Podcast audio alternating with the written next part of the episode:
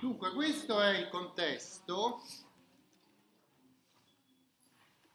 un contesto di ripresa anche di energia da parte dell'Europa, eh, nel quale si verifica questa ripresa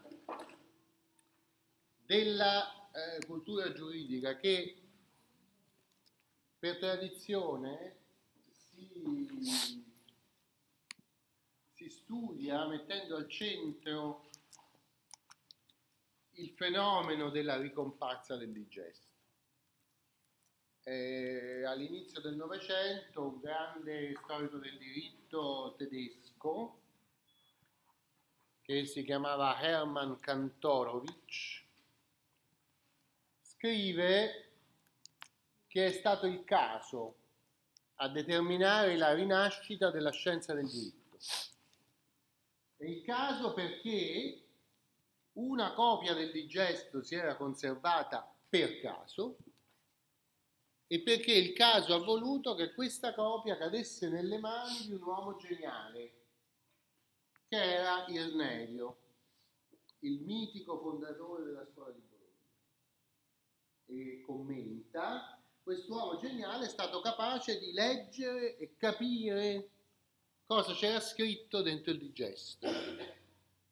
E conclude, ma leggere e capire il digesto significa diventare giuristi. È una descrizione quasi magica, no? In cui sembra che tu abbia tirato fuori la spada dalla roccia in qualche modo, no?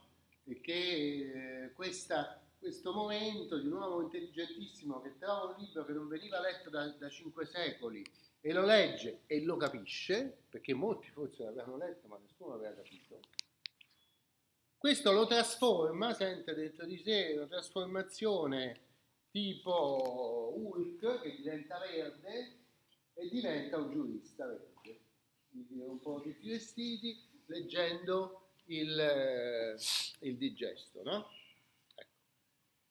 Questo per farvi capire quanto questa, questo momento della riscoperta, della, del ritrovamento del digesto, avete provato a perdere un po' di tempo su internet per capire cos'è il digesto? Fatelo, perché io ve lo posso descrivere, ma se voi lo vedete una sola volta o in biblioteca o sul qualche sito che ve lo riporta, vi rendete conto veramente, cioè in tre minuti imparate la cosa, mentre invece per impararla soltanto in astratto ci vogliono magari tre ore, va bene? Cioè vi sembra di perdere tempo andando in biblioteca a chiedere una copia del digesto, ma in realtà lo risparmiate, perché passate qualche minuto a sfogliarlo e capite di che cosa si tratta, va bene? Anche se non sapete il latino è lo stesso, perché le parole le capiamo, i nomi dei giuristi, la data, eh, come è fatto, quanto sono lunghi i pezzi e così via, va bene? Fatelo. Allora, eh, questa descrizione di Kantorowicz della nascita di una grande epoca della scienza giuridica eh, esprime l'importanza di questo, di questo fenomeno che è la riapparizione della grande parte della compilazione di Giustiniano che era la più grande, la più difficile e anche quella che è stata più trascurata, perché l'ultima citazione ce l'avevamo in una lettera di Gregorio Magno, Gregorio I, che già conosciamo, del 603, che era indirizzata ai vescovi di Spagna e che diceva loro diciamo, gli trasmetteva alcune regole di amministrazione della provincia spagnola. In questa lettera probabilmente Gregorio, anzi quasi certamente, ha visto il digesto e ha riportato alcune due o tre frammenti del digesto. Questo ci può far pensare che il digesto fosse conservato in una copia negli archivi o nella biblioteca pontificia. Al tempo il Papa risiedeva nel palazzo del Laterano a San Giovanni, non al Vaticano, e gli archivi si trovavano al Laterano.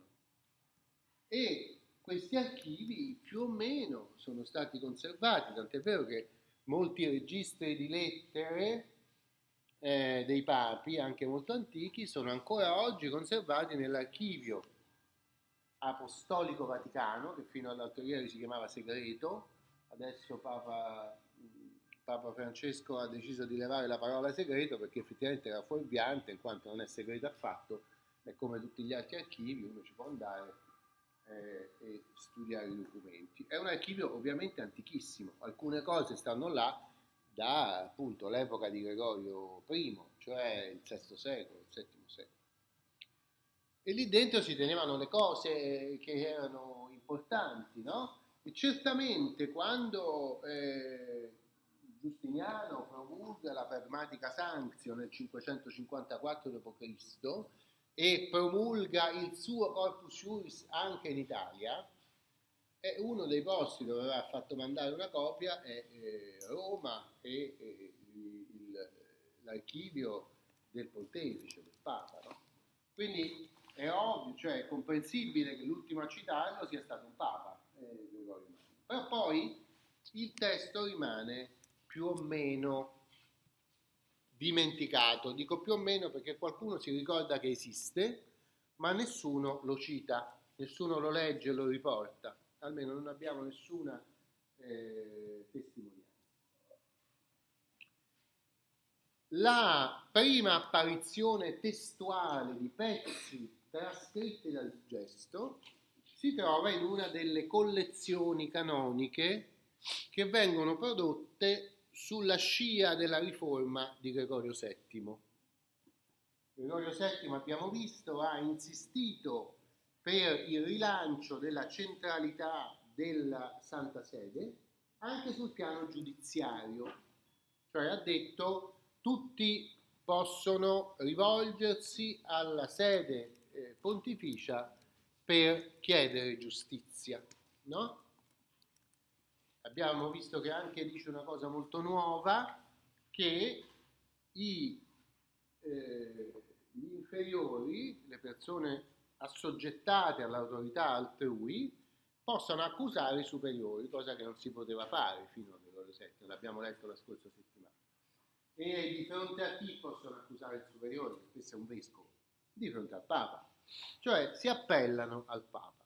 Ora, avere affermato questa centralità giudiziaria della sede episcopale come suprema istanza di giustizia, eh, comporta di conseguenza la eh, determinazione di norme, di regole che servono per amministrare questa giustizia in modo centralizzato. Questo è il motivo per cui dalla metà del XI secolo, cioè da un po' prima di Gregorio VII, fino alla fine del secolo e agli inizi del secolo seguente, la Chiesa si riempie di collezioni di norme, collezioni di diritto canonico che contengono le fonti classiche del diritto canonico, che sono decisioni dei concili o decisioni dei papi che appunto sono canoni e decretali, le due grandi categorie, integrate da altre fonti di diritto divino, diciamo, di altre fonti di, che si considerano ispirate direttamente da Dio. Per esempio, il Vangelo, cioè Antico Testamento e Nuovo Testamento. Questo ha valore normativo perché no, non, non serve il legislatore che è legittimato da Dio e che perciò fa le leggi, ma è Dio stesso che ha ispirato certi testi. Quindi il, il diritto canonico è composto di testi la cui autorità è direttamente divina, testi sacri, oppure i, i padri della Chiesa che vengono aggiunti, per esempio Sant'Agostino, Sant'Ambrogio, si considerano ispirati direttamente da Dio, quindi alcune loro frasi vengono trasformate in norme. Mm? E poi ci sono tutte invece le norme giuridiche emanate da autorità legislative eh, che regolano la Chiesa, e cioè il Concilio e il Papa, canoni e decretali. Ok? Tutto questo materiale può essere più o meno integrato da frammenti di diritto romano, perché la Chiesa è pur sempre un'istituzione dell'impero e il diritto romano ha sempre legiferato anche per la Chiesa. Quindi, Epitome Iuliani abbiamo detto che abbregia le novelle di Giustiniano, ha avuto grande successo durante tutto l'Alto Medioevo perché è pieno di norme che interessano la Chiesa e quindi venivano copiate. Mm? Allora, eh, quando Gregorio VII afferma questa centralità della sede papale, si diffondono tante collezioni di diritto canonico perché serve questa eh, di sapere quali norme applicherà questo Tribunale Centrale. Io per sapere se posso andare, mi posso fidare di andare a farmi, a farmi giudicare, devo sapere quali sono le regole che vuole applicare il giudice. Questa è, è la sostanza, no? Queste collezioni però sono tutte diverse fra loro, cioè la Chiesa ancora fino al 1209 non promulga una codificazione fatta dal legislatore sono sempre privati che raccolgono norme eh, che sembrano quelle principali, più importanti, più ragionevoli e danno un quadro dell'ordinamento fatto da chierici che non sono legislatori. Quindi le singole norme contenute nelle compilazioni sono tutte vigenti perché promulgate dai legislatori. Però la collezione in sé, cioè il tipo di raccolta, cosa io decido di mettere dentro e di lasciare fuori, non è una decisione del legislatore, ma del compilatore, il quale compila le cose che ritiene più importanti. Va bene? Questo è un concetto che possiamo anche un po' astrarre come concetto generale per definire le codificazioni a partire da Diocleziano già, perché abbiamo visto che con Diocleziano c'erano dei codici che sono gregoriano ed ermogeniano che raccoglievano costituzioni imperiali però erano fatte da dei privati, dai professori, quindi il disegno delle materie e la scelta del materiale non era stato fatto dal legislatore. Quindi qualcuno poteva dire, ma c'è un'altra norma che tu non hai preso, che io posso citare perché è valida, è vigente. Invece da Teodosio in poi, dal codice teodosiano e poi al codice giustiniano, eccetera, è il legislatore che dice tutto questo è valido, l'ho scelto io, e quello che sta fuori non è valido. Metto in ordine la uh, legislazione compilando una raccolta ufficiale promulgata dal legislatore. Ok? Le raccolte sono, dopo Giustiniano, sempre private, comprese quelle di diritto carolingio, sempre fatte da privati, non dal legislatore. Eh? Fino a che nel 1209 per la prima volta un papa promulga una raccolta e si ricomincia con l'idea che il legislatore possa promulgare non una singola norma su un caso, su un fatto singolo, ma un disegno diviso per materie, ordinato sistematicamente, come aveva fatto Teodosio e come aveva fatto Giustiniano. Va bene? Questo è importante da sapere. Invece nella, eh, nell'undicesimo secolo di raccolte ufficiali non ce ne sono, ce ne sono tante, tutte diverse, alcune delle quali cominciano ad aprirsi al diritto romano per disciplinare la Chiesa, anche perché abbiamo visto che la politica di eh, Gregorio VII è una politica di un papa che imperava sulla Chiesa, era come così centrale, così piramidale l'organizzazione che ricordava la, quella della Chiesa gregoriana, ricordava l'organizzazione di Roma imperiale. Non a caso abbiamo insistito sul revival dell'idea di Roma. No?